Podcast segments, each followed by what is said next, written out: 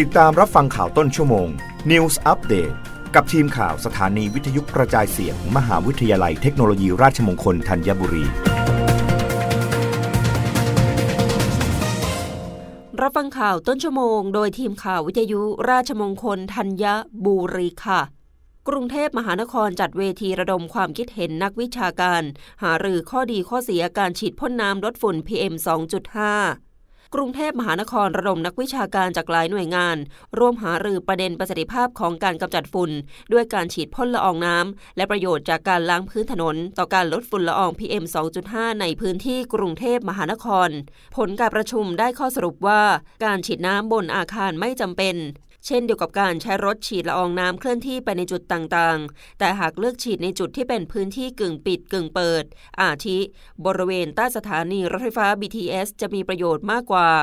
สำหรับรถฉีดละอองน้ำจะให้จัดทำ action plan เพื่อกำหนดพื้นที่ปฏิบัติงานให้ชัดเจน และเกิด Impact ที่ไม่กระทบกับประชาชนสำหรับรายละเอียดของข้อหารือประกอบด้วย ประสิทธิภาพของการกำจัดฝุ่นด้วยการฉีดพ่นละอองน้ำและประโยชน์ของการล้างพื้นถนนของกรุงเทพมหานคร ซึ่งที่ผ่านมากรุงเทพมหานครได้ดำเนินการฉีดพ่นละอองฝอยบนอาคาร ที่ทำการหน่วยงานและสถานศึกษาในสังกัดหลายแห่ง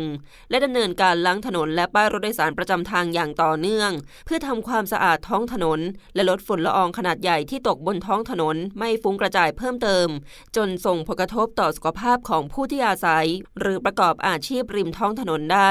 ซึ่งนักวิชาการได้ร่วมแสดงความคิดเห็นและตั้งข้อสังเกต โดยอ้างอิงงานวิจัยต่างๆ ในหลายประเด็น โดยนายพรพรหม ณ.ส. วิกิตเศรษฐ์ ที่ปรึกษาผู้ว่าราชการกรุงเทพมหานครกล่าวว่า จะมอบหมายให้หน่วยงานที่เกี่ยวข้อง เพิ่มประสิทธิภาพของรถดูดฝุ่นเพื่อให้สามารถนำมาใช้งานได้เหมือนเช่นเมืองใหญ่ๆ อีกหลายแห่ง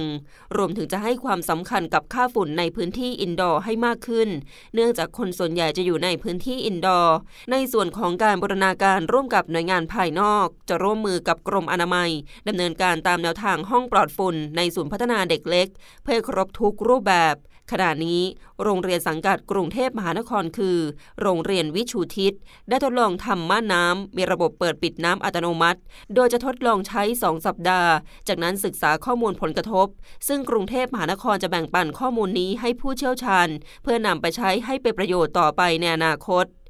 รับฟังข่าวครั้งต่อไปได้ในต้นชั่วโมงหน้า กับทีมข่าววิทยุราชมงคลธัญบุรีค่ะ รับฟังข่าวต้นชั่วโมง News Update ครั้งต่อไป กับทีมข่าวสถานีวิทยุกระจายเสียง มหาวิทยาลัยเทคโนโลยีราชมงคลธัญบุรี